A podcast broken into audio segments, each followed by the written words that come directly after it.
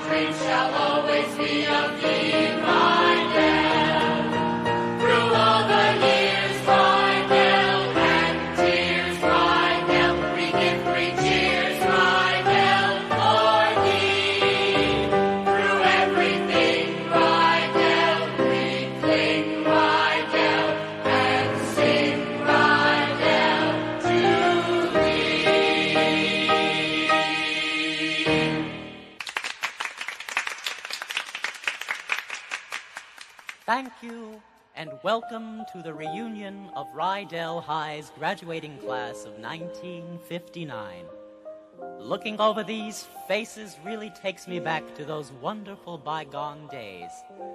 Although I notice a small portion of alumni missing this evening, I'm sure that they'd want us to know that they're fully present and accounted for in spirit, just the way we always remember them.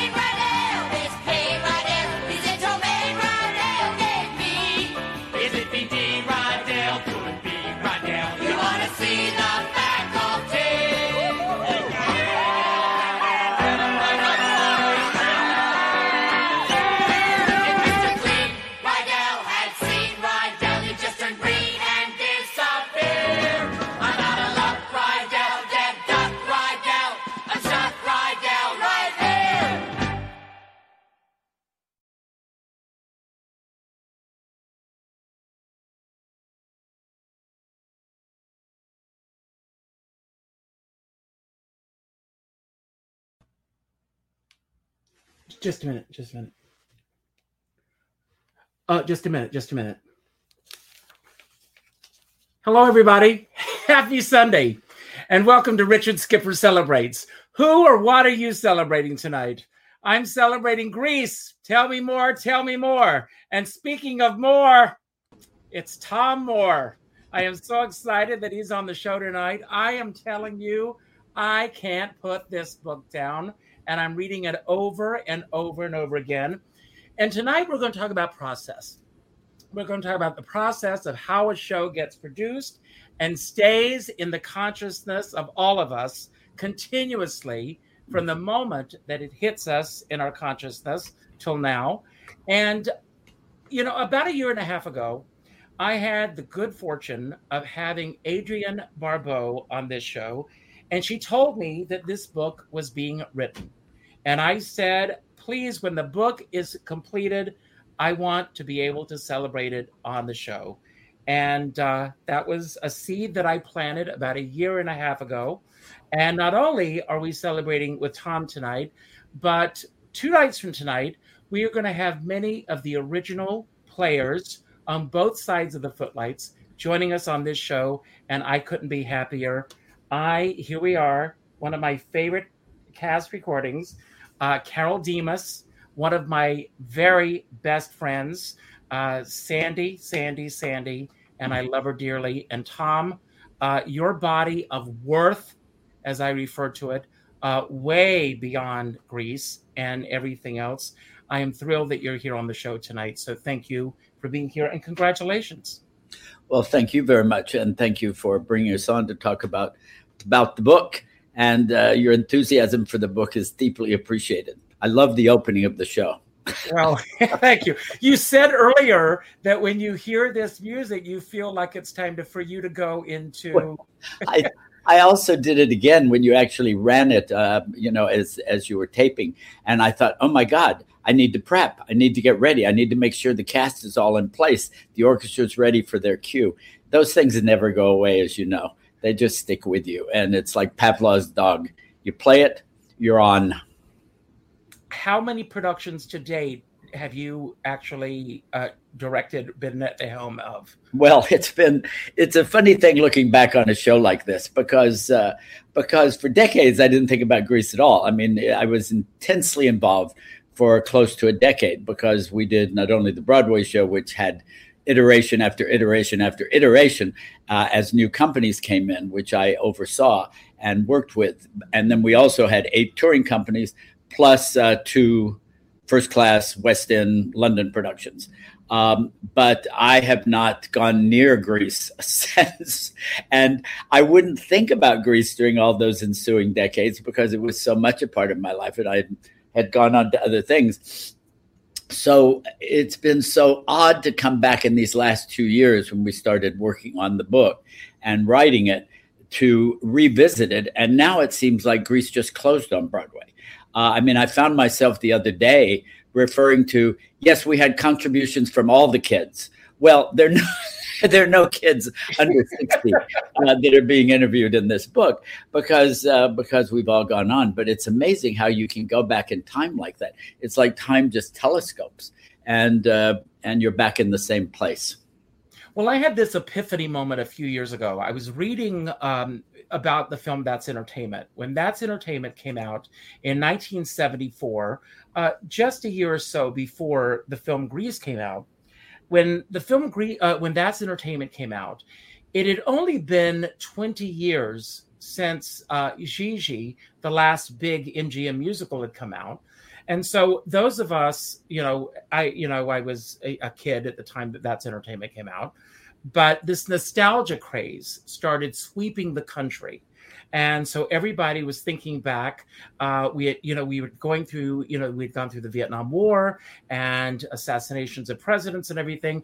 Everybody was thinking back to a happier time in this country. And i think that when you think that it had only been 20 years since uh, that last film of mgm uh, and then that's entertainment and then you think about Grease coming along and the timing of everything, and it's pretty much the same thing. It had only been pretty much uh, about two decades since the 1950s had happened. And yet, this musical phenomenon hits Broadway uh, with many. it's like the little engine that could uh, to get to Broadway. It didn't just come out of the gate a, a smash hit, which the book, you know, really chronicles. Uh, it was because of the enthusiasm of uh, everyone that got involved with this. Uh, and even you were a little trepidatious at first of jumping on board with this. And I love the story of, you know, Ken Waissman, you know, having seen a show that you had directed and coming and wanting to have you helm this as the director. And the show had nothing to do with what you were going to be asked to do with this production, but it was what he saw in you as a director based on the acting in that production. Do you want to talk a little bit about that for a moment?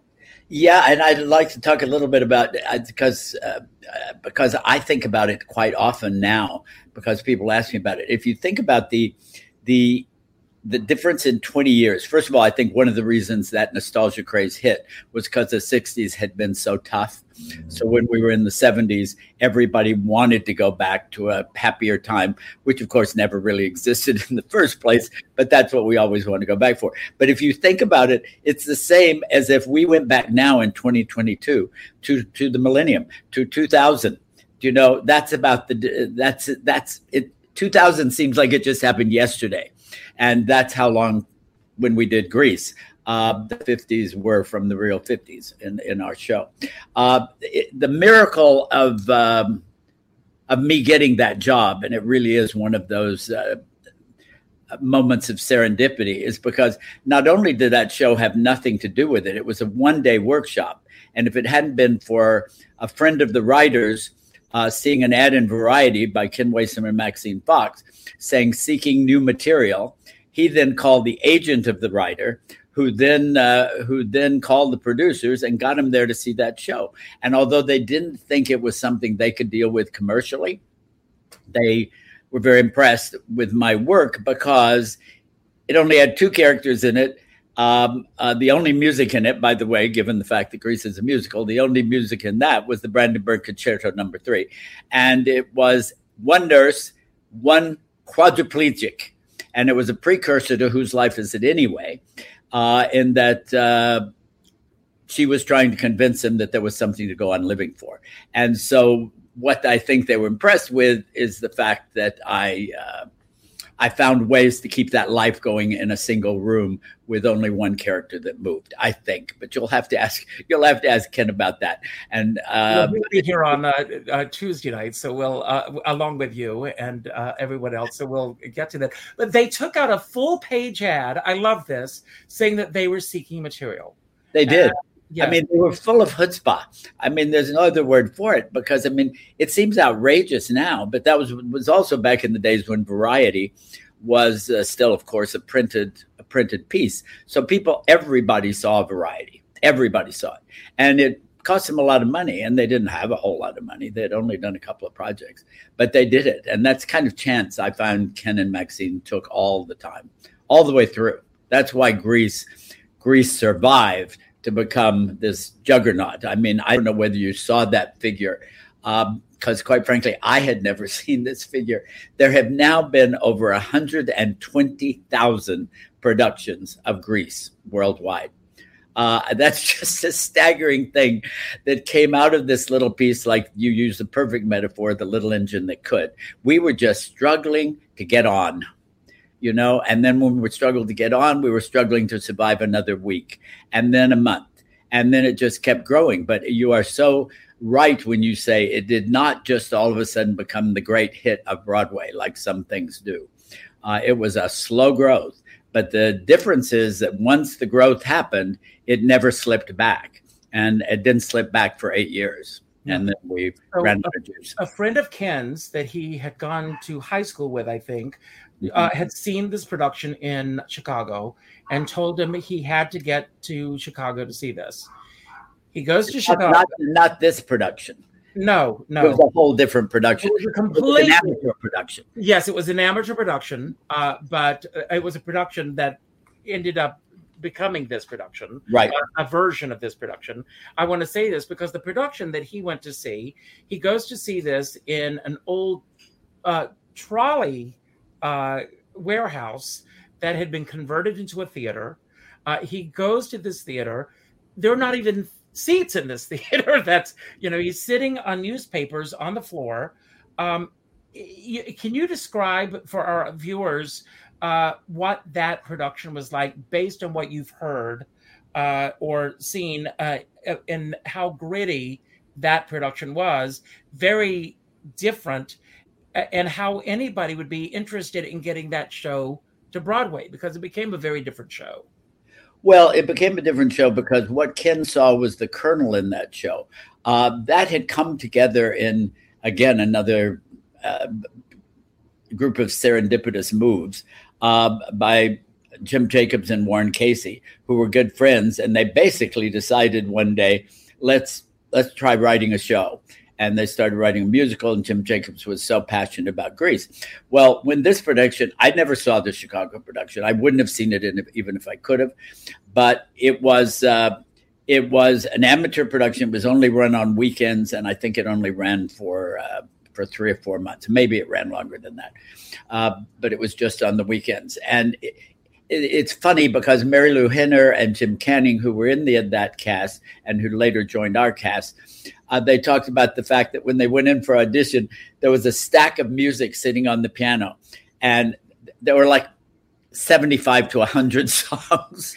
And they'd say here you try this one uh, or you look like this try this. And so they would just sit around and uh, and then start uh, reading and singing some of these songs uh, so that's how the auditions went and what ken saw i mean he he uses a phrase often that you could still see the paint marks um, because they had been done much like one puts together a high school prom was the way the set was done. But something that didn't get in the book and doesn't get mentioned, and it does sound very cool. They had a real car that they couldn't get on and off the stage, so it sat down in a corner below the stage.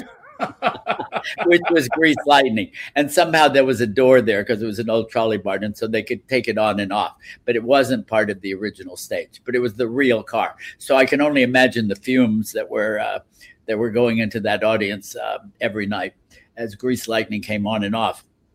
Um, but it's also that that production was, and this is one of the things we talk about often, that was 75% book at that point and only 25% music. And we, one of the reasons I think Ken and Maxine wanted me is because they knew that I was good with working with writers and uh, would be able to help Jim and Warren find ways to cut down and reshape the book.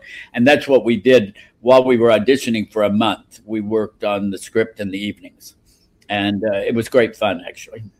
And as the the company started coming together, I, I mean, then you uh, Pat Birch comes into the production, and uh, you've got uh, Carole Demas and Barry Bostwick. Every all the pieces start coming together uh, for this production. But going back again, um, there was trepidation on your part. Uh, you uh, were actually going in a different direction. I think that you were getting involved with the American Film Institute, which was just getting started. Uh, am I correct on that? It was. It was only three years old at that point, and I had decided. I had decided that I should not. Uh, that I should give up directing in the theater because clearly that wasn't going to happen in a way I I might have liked, and I'd go try to be a film director. So I had gone out to California to AFI and was about to make my first uh, short film. I mean, it was to be about 30 minutes. Uh, no, less than that, I think 20 minutes. And that's when I got the phone call um, saying, We're interested in you. Will you come back to New York? And I remember going downstairs and talking to my fellow AFI students and saying, I don't know these producers just called, and there's something called Grease, a very odd title. Um, um, but it was from New York, I said, and so I think I should give this some some thought. So they're sending a script. Uh, no, they didn't send a script because I knew they knew that would I would never have gone to New York. They simply were willing to pay for me to come to New York to meet with the authors, and that's what I did. And it, of course, those are the moments, just like that production Ken and Maxine saw that changed one's life. I mean, and changed my life forever in a profound way. Well, yeah, I love all of the. I mean, the, the detail in the book, and of course, uh, the way that the book is laid out, with everyone giving their uh, anecdotes of how these things fall into place. Um, you had a meeting to meet with Pat Birch, who was on her way to meet with John Houseman, and you were caught in traffic. She's, you know, didn't want to keep him waiting. So, and I know how those things go. If you are on a way on a on your way to meet someone in this city and things are not going well, it's like the hell with this. I'm giving up on this, and that almost happened. But it did almost happen. And an important thing to know is is you said Pat Birch came along, got involved. Pat Birch came first. It's very unusual. But Ken and Maxine knew that she was the perfect person, and of course they were absolutely right. Uh, that she was her, on her, on her work, and that they, they, she had just done. Uh, um, You're a good man, Charlie Brown. Yeah, very much, thank you. And also the other one, the uh, was it the Me Nobody Knows? That's right. Yeah, and uh, so they just knew that uh, that she was really good with kids and helping non-dancers dance. So anyway, this was very important, and um, and when when I came, I treated it very importantly. It's not that I was cavalier about it, but but I couldn't afford a taxi. I mean, I literally couldn't afford a taxi, and uh, and so I had taken the bus well, we all know what happens to buses in Manhattan oftentimes, and it was completely jammed in traffic. Um, so that's why I was late. But of course, I, I, I was too embarrassed to tell them that. So I just said the taxi got uh, got stuck in traffic. Uh, but Pat was, and Pat Pat moves, as you know, like a whirlwind. So she was ready to move on to the next thing. And she said, Well, I don't know if this guy is not on time. Anyway, as soon as I came in, we had an instant rapport, and it stayed that way for the last 50 years. Uh, I mean, it's been a remarkable uh, professional partnership and friendship, for that matter. But uh, but yes, that meeting. I'm actually speaking to you from that apartment right now. I know. Uh, in fact, I'm in the room where I first where I first met Pat Birch, and I'm in the room where I first uh, heard a little bit of the score. Uh, sounds like a song title to me in the room where it happens. Yes, yeah, exactly. Gosh, what a good idea, Richard. Maybe we should collaborate on a musical. Yeah. so uh, once all of the pieces are starting to fall into place and you get a theater and everything starts moving, uh, take us into the early days of the rehearsal process and as the musical starts to take shape. And we don't want to give away too much because we want people to buy the book. And Well, we, and, and we'll back in for part two uh, Yes. Uh, tonight. tonight. Well, you can't in a way give up too much because there's so much more in the book because it's Tell just me more. Tell me more. Because, yes, exactly. And because we had over a hundred, hundred and, and participants, uh, because that was the concept of the book that it would be, it would be all eight years. I mean, there are lots of books about the history of putting on plays, and some some of the great ones of all time. That My Fair Lady had said they're they're fabulous books, but nobody. I don't. Let's stop for just a moment, if Yeah. you don't mind. And Yeah. let's back up for a moment. This book came about. Um, this is actually um, a result of COVID. It is. It is because uh, the original company, which is uh, the company that opened at the Eden, at the Eden Theater. I keep adjusting my camera. Sorry. Uh, the uh, at the Eden Theater had never had a reunion just of that company, and a number of the members of the company, vulnerable like we all were, just wanted to be back in touch and wanted to set this up. So we ended up with a Zoom that was supposed to last, I think, an hour. I think it went on for three and a half, uh, and it was a remarkable thing. But but everybody was it. They just kept saying we have to do something to mark this 50th year, and uh, so the idea that that they they talked about and wanted to talk about was the idea of a book, and uh, the idea that that they had at that point was maybe maybe each of the original people could write a chapter. Well, it, turns out I had for several years. I'm very slow on acting when it doesn't come from producers hiring me on acting on ideas of my own, and I had had an idea a couple of years before that to do something in terms of writing about all of those companies. And so the next day, because Adrienne had been so enthusiastic about the idea of a book, I called Adrienne and I said, Adrienne, here's my idea. What do you think? And if you do think, then let's join on this. And that's what we did. And then we asked Ken, who knows everything Grease, uh, to to join in with us. And that's how the that's how collaboration came into being. Um, but it it absolutely probably would not have happened because of COVID. And it was it was the perfect COVID activity because you know you were so involved and you were so creatively focused that isolation did not seem a problem you know, and we of course had the tools of Zoom or phone calls. But so everyone, when the call went out for stories um, and uh, and to contribute, and what we were trying to do, and this we've belabored over this a long time, and Marilu Henner helped us in terms of constructing that because she's such a she's written six books. I mean, among all of her other. And her memory, I just had her on, as you Oh, know. astounding. uh, her memory is just out of this world, so she can remember details that I'm Oh, sure. well, she can remember details, and she also it gets so irritating because she can correct you all the time in what you think. and she says, "No, that's actually not." But if I had lunch with her, uh, uh, 25, 35, whatever years ago, she can tell me what I had for lunch. Uh, that's that's too much memory for me. Um, but uh, but anyways, she and she's by the one that gave us the title that came much later after we had uh, completed the book. But anyway, that's how it got started. And during COVID, what would happen is, in terms of process, just going back an even step before the rehearsal, is that in the book, I'm the one that knew everybody the best because I had worked with them, you know, in rehearsals. So I called them or wrote them, and and they then sent me stories. I did the first edit on them, and then Adrienne and I got together and seriously started shaping them. But I always tried to make sure that what edit I turned in for us to work on was based was okay with whoever contributed. Well, I can't tell you in COVID how much fun that was because it was like being back in rehearsal because I was back working, as I say, with the kids.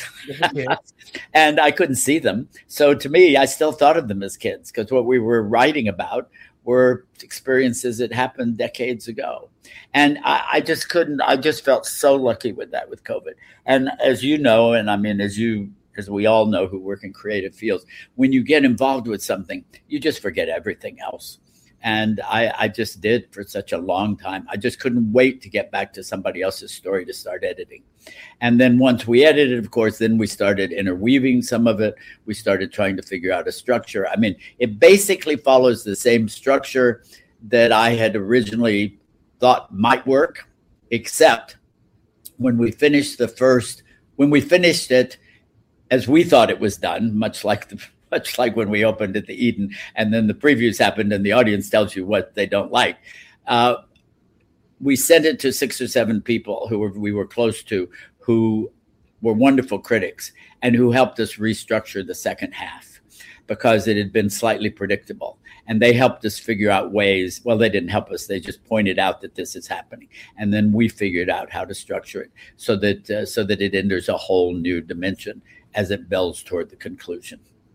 Now, the people that you were sending it to for their uh, critiques, if you will, were they involved with the production or outside? No, no, that was very important. That they just be people who might read this book. Uh, nobody was involved with the production. Uh, we never showed it to anyone uh, at all, uh, except the three of us, until we sent it to the publisher, and except for these six people. And uh, they're they're they're given a thank you in the book because they really were invaluable. It's like you that as you know as you're reading the book uh, a number of very important people like john houseman or will holt um, uh, came in and gave us wonderful suggestions which became part of the finished product. And it's what made the show successful. A director is a fool if he doesn't take the best idea in the room uh, or even in this case, the best idea in town. So whoever came up with a good idea, I was all ears. I might be a little stubborn at first because you have to convince yourself that something's working in order to convince the actors it's working. But in point of fact, you know that if something's not working as well as it should. I totally agree. Well, Tom, everybody knows if you see uh, an accident or if you see some amazing event, uh, six people can see the same event and six people will have a different point of view of the same event. So you've got all of these different players who have all experienced the same event, and they all may have a different point of view of the same event. Did you have those experiences also with people having a different point of view of the same situation? And if so, how did you deal with the editing process of those situations? Well, this is actually I love this, and I tell this. I, am fond of telling this story. I did a lot of television, and there used to be this will be a good lead-in, but there you the, the famous producer Steve Bochco, who did Hill Street Blues and L.A. Law, and I directed L.A. Law and and other things. But he did not like dealing much with actors eh, because they were always say what they thought the script should be and an actor went up to him one day when he came down on his rare visits to the set and said, Stephen, I, I wonder if I could talk to you about my part here. I just don't think my actor, my role would say this. And uh, Stephen said, Oh, Bob, oh, yes, he would. Look, right here, it's written in the script. well, that's the way I feel about the book because people did have different ideas. We tried to get of what happened at what time. We tried to get the accurate ones. We tried to judge it as best we could, but in some cases, nobody really knows. So we simply made a choice. And as I tell everybody, and that is now the history of Grease because nobody else is going to write this book. So that's just what it is now. But it just reminds me of that story. And was there anything that you learned that you didn't know uh, from hearing these stories uh, that uh, about personal lives or things that were going on behind the scenes that you were not aware of at the time? Oh, I learned a huge amount because, of course, as a director, uh, you leave after opening, and although you come back to spiff it up and and clean it up um, and replace with other actors, uh, you don't know what's going on backstage except what the what the stage managers tell you. And I found out lots of things, and one of the things I found out some were a little painful because you think you're you're and you're certainly are trying to be as sensitive as you can always to the mm-hmm. actors but but one of the things i was really shocked to find out when Ilene Kristen wrote her story about uh, playing patty in the original uh, she had a song uh, when we first went into rehearsal and we ended up cutting that the first after the first preview and uh, i thought i thought i had told her uh, or I had had someone else close to her tell her. It turns out nobody had told her. So the first time she heard it was in the note session, uh, which is heartbreaking mm-hmm. because you're just racing as a director. You're just pushing through because we were in trouble. We were in some severe trouble after the first preview. It was a mess, and we were just moving as fast as we can. And and those kind of things came as uh, as distressing. There's another one with Perry Lee Peggy Lee Brennan, who talks about the fact that uh, when I came down on her hard after she had been in the show for quite some time for improving on things and adding too many bits, and she was crying, and uh, it the story ends nicely because there's a reproach, but it uh, but I I just it pained me to know that I had hurt her so deeply. Because you, you you know as a director you sometimes you just keep moving and sometimes you don't see the power that's sometimes happening i mean going back now are there things that you would have done differently uh, with the uh, original production or yeah after uh, opening night you walk away uh, you move on with your career but you've had the opportunity to go back you know with uh, subsequent productions and do it again. And as time goes on, uh, you have a different perspective of doing things. There's a wonderful, and I talked about this. I had the great pleasure of uh, interviewing uh, Joanna Gleason yesterday, and I talked about uh, this great PBS special uh, the other night of uh, Company. I don't know if you saw it or not. And they talked about the evolution of how that show has evolved to the production that's currently on Broadway. And even though it's still set in the 50s, uh, Grease, uh, you know, times have changed. We've moved on. People's sensibilities have changed somewhat. Uh, and you've changed also. Uh, you grow, as we all do. Uh, what has changed within you as a director and the way that you look at this production as you've gotten older? Well, uh, I guess fortunately I can't see that production because it's theater and the the beauty and the and the sadness of theater is it's ephemeral, so it's gone. Mm-hmm. Um, any any work I did on Grease was done in a in a concentrated period of time. It was done in those eight years. I'm sure were I to do another production uh, of Grease now, I would probably do it very differently. Um, uh, and I would like to go back in and work with Jim and Warren unfortunately Warren's not here, uh, but work with them on on the book as well. But but I didn't have that chance for perspective. I mean, I did change things within Red within a number of road companies, but most of that was to adapt to a new actor playing it. I never tried to have those people copy uh, what had been done in the original production. The goal was always to keep it alive and fresh. Um, but I, I, wouldn't have had the perspective that early anyway. Uh, but I don't go see revivals of Grease So I, I, I don't. the, the one of the best revivals I ever saw was Grease on Ice. I loved it because, because I that's pretty. That's dangerous, isn't it? Well, I would think so, but I couldn't judge it because I, you know, I've been at the, the, the ice skating was so dazzling, so I just thought it was fantastic. And I did see, I admit, I did see. I saw a revival in London that I liked a great deal because they basically made it into a concert. This was uh, we had done two productions, and then I think there was one more, and then there was one at the Dominion Theater, and that's the one I saw, and uh, and it was it was just a lot of fun. But other than that, I, I, I don't go back to see Grease.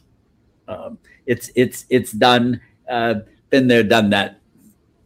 Uh, well, I mean, a lot of directors feel the same way. You, you know, uh, Lee Roy Reams said to me uh, a few years ago. He said, uh, when it comes to a uh, a production, and then they do uh, what are called revisals, where a director comes in and they feel that they're going to put their own spin on a production. Uh, production of Oklahoma a couple of years ago, uh, where the director has a completely new version of a, a new vision of what they're going to do with the show. Lee Roy Reams says it's like uh, baking a red velvet cake. We all know what a red velvet cake looks like and what it tastes like. But if you're going to leave out this ingredient and this ingredient and this ingredient, it damn well better taste better than the original. Otherwise, why bother? Absolutely so, true. So uh, you've um, you haven't looked at subsequent uh, revivals, uh, so you have nothing to compare uh, to. I don't. You know, it's interesting. I wrote Hal Prince a letter, um, a letter once because you know, of course, Hal did so many so many different brilliant musicals. And of course, there have been revivals of all of them, uh, except, except Phantom of the Opera, because it won't close. So there can't be any, any revivals. Uh, probably won't be for decades because it'll be that original production. But I said, how do you take it when they do these revivals and they don't they don't give credit to the guy that helped shape that piece into what they could then work with. It's a whole different thing to revive a show because you're working with something that has already been formed. It's a little like a kid growing up.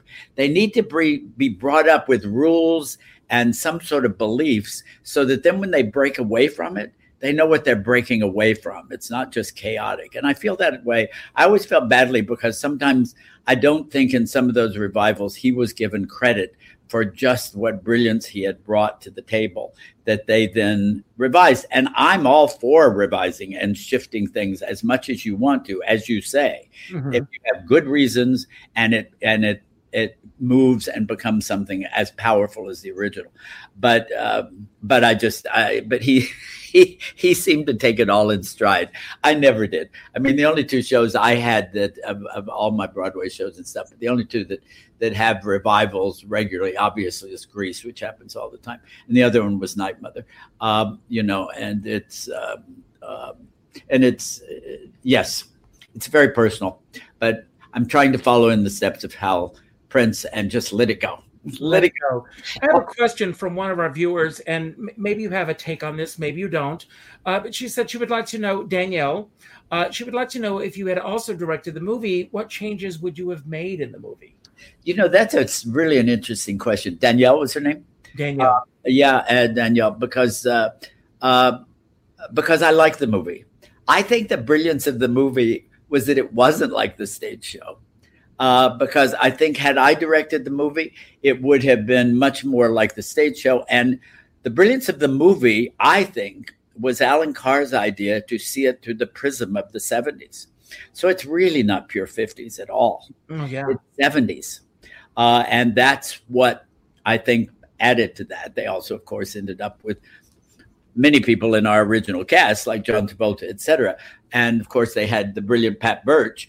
Uh, so, to a great extent, the best stuff I did was also went along with Pat because we were partners in this production. We worked as a team on everything, and uh, and you know, I would had I made the movie, it would have been grittier because we always with the show aimed for a documentary approach. But I don't think that would have been as successful.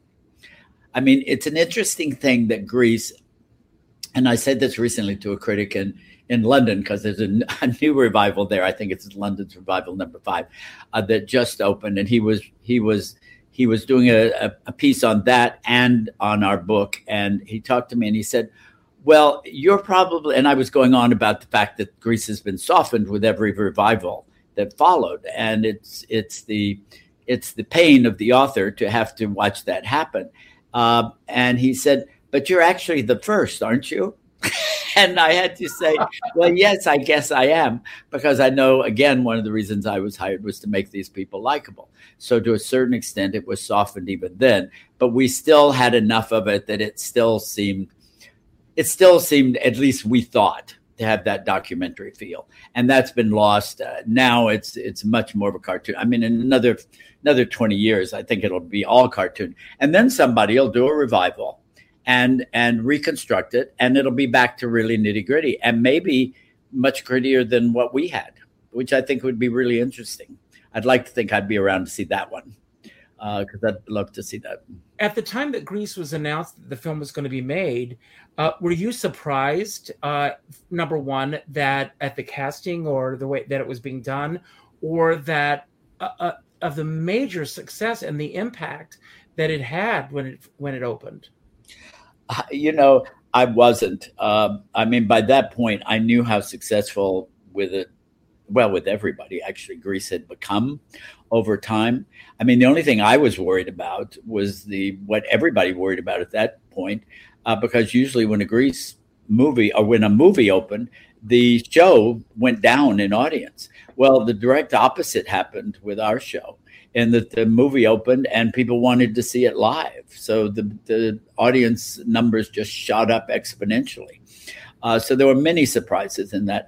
And because I knew John well, I was thrilled for him. And I mean, it was phenomenal to see that come to be. And there were three or four other cast members in it as well. And I had, I knew a lot of the people. I'll tell you a story that actually many people don't know. But one of the things I learned early on in my career was if you're jealous of something or you something is making you uncomfortable, uh, something you better embrace it in any way you can. Otherwise, it's going to be painful for you. And so, what I did was I had a party before they started shooting at my house in Los Angeles for all the Grease alumni who had gravitated out there and the movie cast. Uh, and after that moment, I was one with the zeitgeist you know we were all connected and it it it it was it was one of the best things I could have done. I mean, Randall Kleiser and I have stayed friends, and he's the one who, of course, who directed the movie. And he uh, he and I were actually some of our first big publicity was in. You remember Interview magazine when it used to be Oh, that yes, big, yes. that big magazine? Well, Randall and I each had a picture on either side of uh, of each other, and we've just kind of been connected that way ever since. But Well- but I saw the movie. I saw the movie because a good friend of mine, who was an executive at Paramount, uh, Larry Mark, arranged a private screening room for me to see it all by myself, so I could make any any thoughts on the movie I had, make any decisions, and decide how I was going to report what I felt. And turns out I had a great time, so there was no problem. But I was very glad to see it alone because it's very great. personal. It's hard to let something go like that. It's not a matter of what they did to it. It's just up until then, it had been my baby, totally my baby. Well, and and our production team, and Pat, and Ken, and Maxine, and Jim, and Warren, etc. But uh, Well, Dody Goodman was a very dear friend of mine, and uh, Dody and I were on our way to do a gig together once, and we got uh, and our driver was speeding to get us to the gig, and we were pulled over by a cop, and uh, he as he pulled over, the driver said, uh, "I have Dody Goodman in the back seat." And she rolled the window down and said, I was in Grease. And he said, I recognize you. And he let us go. oh, that is very funny. I've never heard that story. so it That's great. just She was- She was fabulous. I Uh, love I loved our Miss Lynches, um, and uh, they they were a hoot. And there they were, decades older than anybody else in the cast, all of them. Uh, but they were terrific. Dorothy Leon, who played the first one, um, but Dody Goodman, I'd seen so often. Anyway, she was great. just wonderful. Uh, I, want to. Uh, you're living your life. You're doing, uh, directing the incredible productions, Moon Over Buffalo, which I absolutely loved. Uh, and did you keep journals uh, throughout these years, uh, or did you? Was this just recall going back and remembering everything? you mean in terms of the book? Uh, in terms of this book, have you kept journals? Uh, I keep journals. I keep calendars because I. we talked about the theater being being uh, ephemeral. Uh, the uh, I don't like writing down feelings because I see the event and I remember the feelings. But I find I do like writing down notations on event just to jog it. And that's, uh, I don't think I referred to that in this case because Grease is, I swear, I can see everything in the Royale Theater. I can see every every moment and every beat of that production. Uh, so it's all just present in my mind, and that's really true of most productions I've done. Um, it also the one who doesn't remember things is Adrienne. She's she she. You see that she talks about it in the book she just doesn't remember the details. For instance, she doesn't remember, she remembers getting the call for the Tony, but all she remembers about the Tonys is what she wore. There's a story in the book, which I think is very charming. And Ken remembers every, everything. And anytime there's a disagreement about what happened, I'll always give it over to Ken because he just remembers that as if it just happened yesterday. Well, those who watch my show know that every day I come up with a word or phrase for the day. And the word that I chose for today, believe it or not, is self respect. And something that we keep in this business. Uh, and that's my word and phrase for the day. And we're going to use this. Uh, and anyone who comments with uh, the hashtag self respect has a chance to possibly win a copy of your book tonight. So I want to ask you as you went through high school, how did you maintain your self respect? You know, I think the way I was brought up, um, I always believed in myself. And as discouraging as things went, or as much as I might be pushed in another direction, I always stayed true to that. Uh, I can remember standing up for things going through high school that I think, how did I have the, the guts to do that? Um, but it's just the way I wanted to live my life, and I still do. I know I've lost certain productions because of some of those things, but I feel if you don't have self respect, you have nothing uh, because uh, then you doubt yourself, you don't like yourself, um, and you uh, and you are vulnerable then to what other people think. But it never, it just never bothered me somehow. That's wonderful and I'm and I'm totally in, in agreement with you. Um, this is just the beginning. Uh, we're going to be tomorrow night. I have Lucie Arnaz on the show, uh, and then the next night, uh, many of the people that we've talked about tonight uh, are going to be here along with you and Ken uh, to uh, go with part two. to hear their versions of these stories. and I hope that you'll all come back. as we wind down, I've just got, as I do with all of our shows, just some questions uh, just to give uh, a broader sense of uh, you can. And the first question that I'm going to ask you is what is the best possible attitude to have in this business? Um, well, it, it, this is probably not so much an attitude as a, a way of living, and it's a sense of humor about whatever's happening. Uh, and using your, your term self respect, I think having respect for those you're working with. Their ideas are often just just as important as yours. And even if you ultimately decide it needs to go away you have to have the respect for them to let them show what they wanted to show and try what they wanted to try. And i think that's when people get into trouble is when there's not that mutual respect. Amen. Totally agree with you. Uh, this is an interesting question. Have you ever in your life stolen anything? And if so, what did you steal and when? Uh, that's so interesting. I that, is so interesting. I, I find myself blushing actually because I'm thinking, well, I've done the usual stealing soaps and things from hotels. Okay. Uh, because I can't, I still to this day can't resist. I have a cabin in the mountains, and every time I see those little soaps, I think, well, this is just perfect up there. It's it's one, it's one week one weekend use, and so I do that. But I do remember one time. I do remember, and this is something I feel quite guilty about actually. But I was in auditions for a show, so I was having to to rush. But in the parking lot, I backed into a um, back into a car and broke one of its headlights, and I I left some money, but I just I just couldn't leave my number because I knew it was going to be an endless thing. But I have thought often of that and have felt guilty about it ever since. I if you're watching tonight, please don't contact either one of us. So, so uh, Uh, yeah, exactly. I, I just have to hope they were not in Shabbos. Um, though uh, you mentioned, I mean, you are staying with Pat. She has a new dog. Are you a pet person? oh, I'm a big pet person. Uh, I have a I I I always rescue my dogs, and uh, I had rescue dogs as as a as a kid, and I've had as an adult. I've had six rescue collies. And uh, and and the one I have now is uh, is the youngest I've ever had. I adopted him when he was about one and a half, and he's now a little over two. And his name is Finnegan. Oh, and- good. He's a great guy. I'm sorry he's not here. I would put him on camera so you wonderful. could see him. That's great. Um, what took energy away from you this past week? the idea of traveling. I am a huge traveler. I travel, I mean, before in 2019 was my heaviest traveled year yet.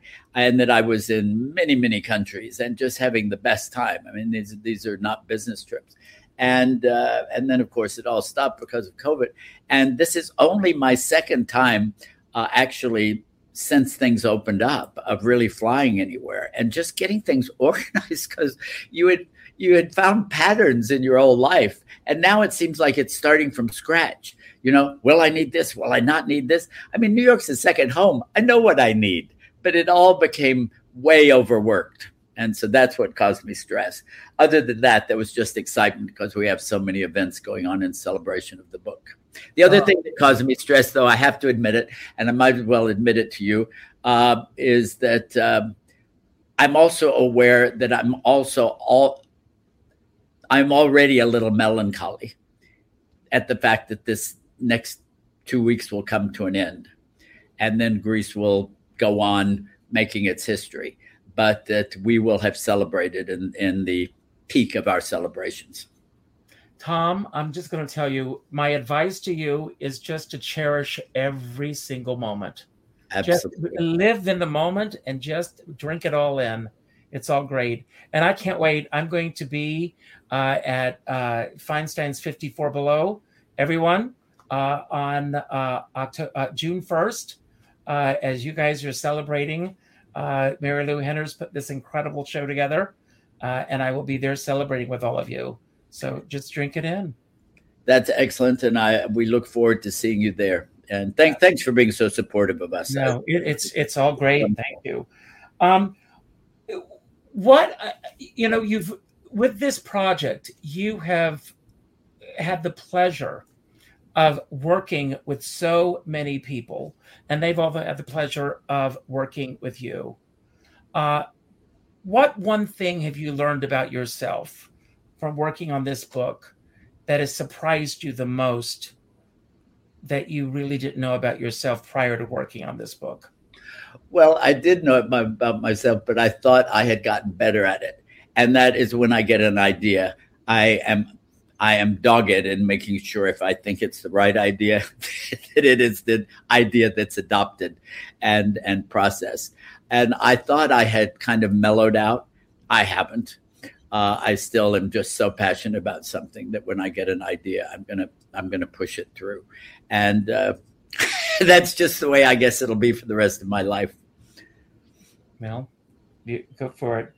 Uh, what are you currently reading? Speaking of books, Uh, well, I haven't had a chance to to to read much because I'm, uh, but I just I've just been involved reading the book Shuggie Bain, um, and I'm I'm just partway into it. I find it hard to concentrate on anything right now because there's so much going on that I have to take care of. So I spend way too much time on the computer answering the emails and setting up events and all that sort of thing about this. But when I can, it's it's marvelous to to read that kind of uh, that kind of writing that is so substantive and so surprising and so vulnerable.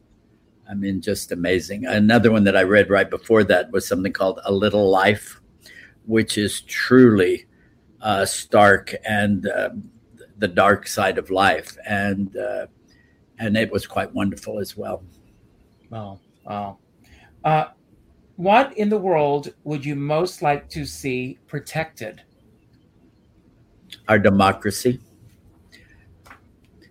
And I'm really concerned, like everybody is. I mean, it's cliche, I suppose, but uh, I think we're in severe danger.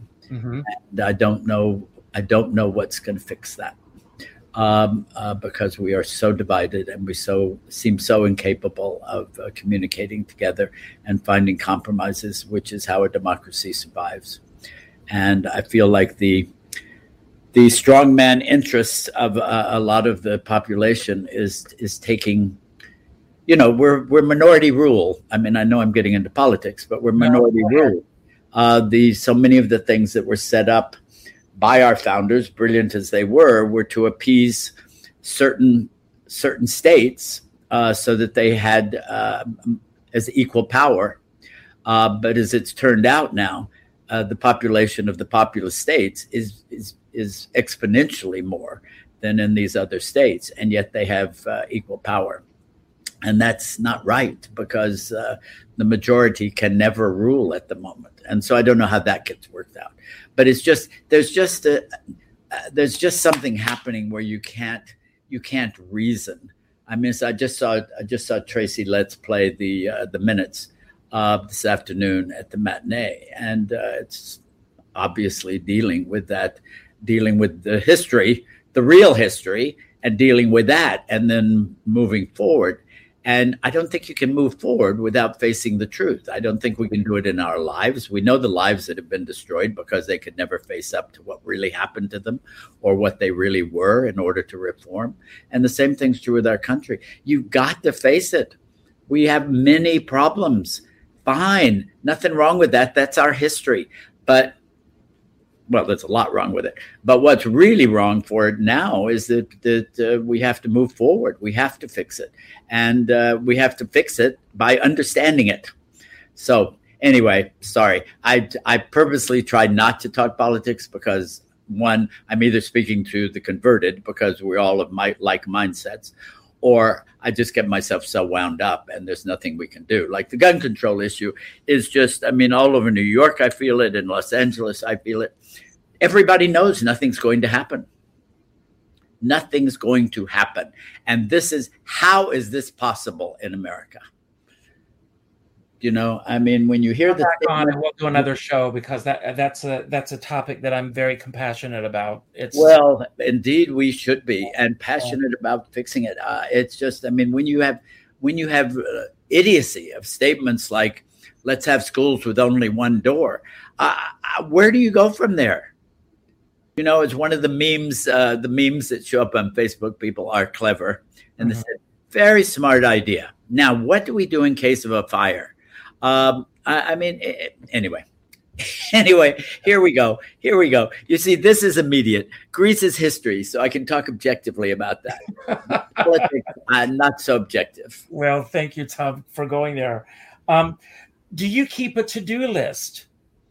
I, I try not to keep any lists uh, because I find that then I always feel like I fail because I didn't get everything everything done in the right in the right order. But I definitely have in my mind a list of things I need to accomplish in any given day. I don't keep life to do lists. And people talk to me about a bucket list, bucket list, and I said I'm not ready to live my bucket list. First of all, I've been living my bucket list uh, for the last thirty years because I always knew it was important to travel. I always knew it was important to do other things. I mean, one of the things I did long after I my expiration date was take up uh, take up the flying trapeze, and it became a huge part of my life. Um, and who would have predicted that? Um, but it was uh, at a time when I was getting to where I felt like I had, I'd done television, I'd done film, and I just felt I was just repeating myself. And this gave me a whole new life. So that's the way I do. I, I just follow my, I just follow one step in front of another and see what shows up. And then I either embrace it or I move another direction. I love that. And this is my last question. Have you ever met a celebrity and found that they were much kinder than you even thought that they were going to be? Do you know, I have a, I'm going to take that in a slightly different direction. People always ask me who has been difficult to work with. And I said, I will tell you this no great actor is difficult to work with. They may have difficulties and you may have to find ways to help them, but they are not going to be difficult for stupid reasons. It is only those people who are scared uh, and because they know they're they're on borrowed time that are going to be difficult for you to work with. And I find most celebrities are extraordinarily kind. Um, I mean, they just are, unless they're unless they're what I call the drugstore celebrities, the ones that decided on the way to the drugstore and because they have wonderful genetics. I think I'll be an actor, and they become a big star. Those people are constantly scared because they know that it got there by chance, you know, and they know that it's based on genetics and not on talent or on study anyway, we could talk. We could talk about these subjects that you've just brought up in this last ten minutes. I love it. A long, long time. normally, normally, I start with a surprise question. I uh, I was so excited about interviewing you tonight that I forgot my surprise question. So I'm going to end with a surprise question. Tonight. Okay. And the surprise question is: Are you a morning or a night person? Uh, I function at my best in the morning, but I end up being a night person. And by that, I try to have both because I wake up pretty early because, especially in California, I wake up to the sun, and I'm I'm very active and I do a lot of athletic stuff. And but I cannot let a day go. So at night, even when I'm falling asleep and a book is falling on my head, I think, well, I'll just read one more chapter, or I'll just I need to see this because everybody's talking about this on television. I should watch this. And uh, so I, I don't know what I'm going to do about that because the the nighttime is getting shorter and shorter. Well, let's give away uh, a book. Uh, tell me more. Tell me more. This is what we're going to do. I'm going to click on this, and we've got a few people who have signed up here, and we'll find out who our uh, winner is tonight. And uh, let's see who it is. Pam Stubbs. She All wins right. a lot. She shows up and she wins. Pam, get in touch with me, and I will make sure that you get this book. Uh, Tom, uh, don't go anywhere for a moment. Okay. I'm going to give you the final word in just a moment. Um, I've had such a great time tonight, and I will see you again in two nights. Look so uh, don't go anywhere for a moment. Okay. Uh, as I said uh, at the beginning of the show tonight, uh, self respect. Uh, that's what it's all about. We all have to not only respect ourselves, uh, but we have to respect each other. And so go out, do something nice for somebody else without expecting anything in return. This book is incredible. Uh, I know that we have a lot of Grease fans here tonight. As you all know, I end my shows by telling everyone to go out and do something nice for somebody else without expecting anything in return. If this was your first time here tonight, I hope it won't be your last. Please consider subscribing to Richard Skipper Celebrates. My goal is to celebrate artists such as Tom. Uh, and so leave a comment on YouTube. Even if you've left a comment during the show, leave a comment on YouTube after the show. That's what potential sponsors look at. Uh, and let your friends know about this. Then go to your Facebook friends list. And I want you to reach out to the fourth name that pops up and reach out with a phone call, not an email message, not a text message not a private inbox message. Yesterday, Joanna Gleason said something very interesting. She said at the end of her shows, she tells everyone on Sunday night, reach out with a phone call. And I think it's an interesting thing. It's the end of the week. We're going into the holiday weekend. Reach out with a phone call tonight and ask everyone that you call or that one person that you call, did you see the interview tonight? And if they say no, tell them about the interview. But more importantly, tell them about the book. And if they didn't see the interview, what you're going to do is you're going to order a copy of the book and you're going to send it to them. And you're also going to keep a copy for yourself. So you're going to order two copies. And we're going to keep this. Tom, are you aware that this is number one on Amazon right now? I did. Uh, Marilu Henner actually sent me that information. I was Yeah. thrilled, I was thrilled to see it. So Uh, we're going to get this on the New York Times bestsellers list. well, so our goal. from your, from your mouth to, Um, you know, hope so. So it's up to each and every one of us to tell everybody else more, tell them more, tell them more, and keep it going. So, as I always say, uh, my dear friend Sean Moniker says, we're all in this together, but we're not in the same boat. And you never know what someone else is going through right now. But I always say, if you're going to go out in a boat, make sure you bring a skipper along. So, Tom, I'm going to leave the screen and I'm going to give you the final word tonight. Anything you want to say about anything that we talked about tonight that you want to build upon, anything that we didn't talk about that you wish we had, or just any final message that you wish that we had uh, talked about, uh, you've got the final word. And when you say goodbye, the credits will roll. And I'll see you in two nights. What an Thank you. interesting opportunity. Thank you. Thank Uh, you. And it's all yours. Thank you. You know, for for those of you who are who are still with us, um, the tying into Richard's idea of self respect and and what you do. I mean, my favorite meme uh, that I try to follow is in each and every day, perform random acts of kindness. And I think if we do that, we'd end up with a much better world. I know that sounds totally Pollyanna an approach, but I think you have to start somewhere. I think many of you out there, probably all of you out there who are fascinated by theater and art, um, are aware that we have to do something to help our world, help our country first, which then helps our world. And at least kindness would get us partway there. And then activism would get us the rest of the way there. So uh, I wish us all luck. I do hope you'll buy the book because we put a lot of passion and heart into it. And I think you'll find it surprisingly moving. Um, I know many of the participants did when they finally got to see the book, which they only got to see in this last two weeks. Um, but we formed families. We formed families, and it was based on people caring about each other. And those families became one big family, which became the family of Grease. And that's what this book is about. So we share that to you, which is our art, but we also share with you the passion to make it the world a better place and a better place in which to exist. It's been a pleasure. Thanks very much, and thank you, Richard, and thanks for this last moment, having having the last word. Bye, and good night.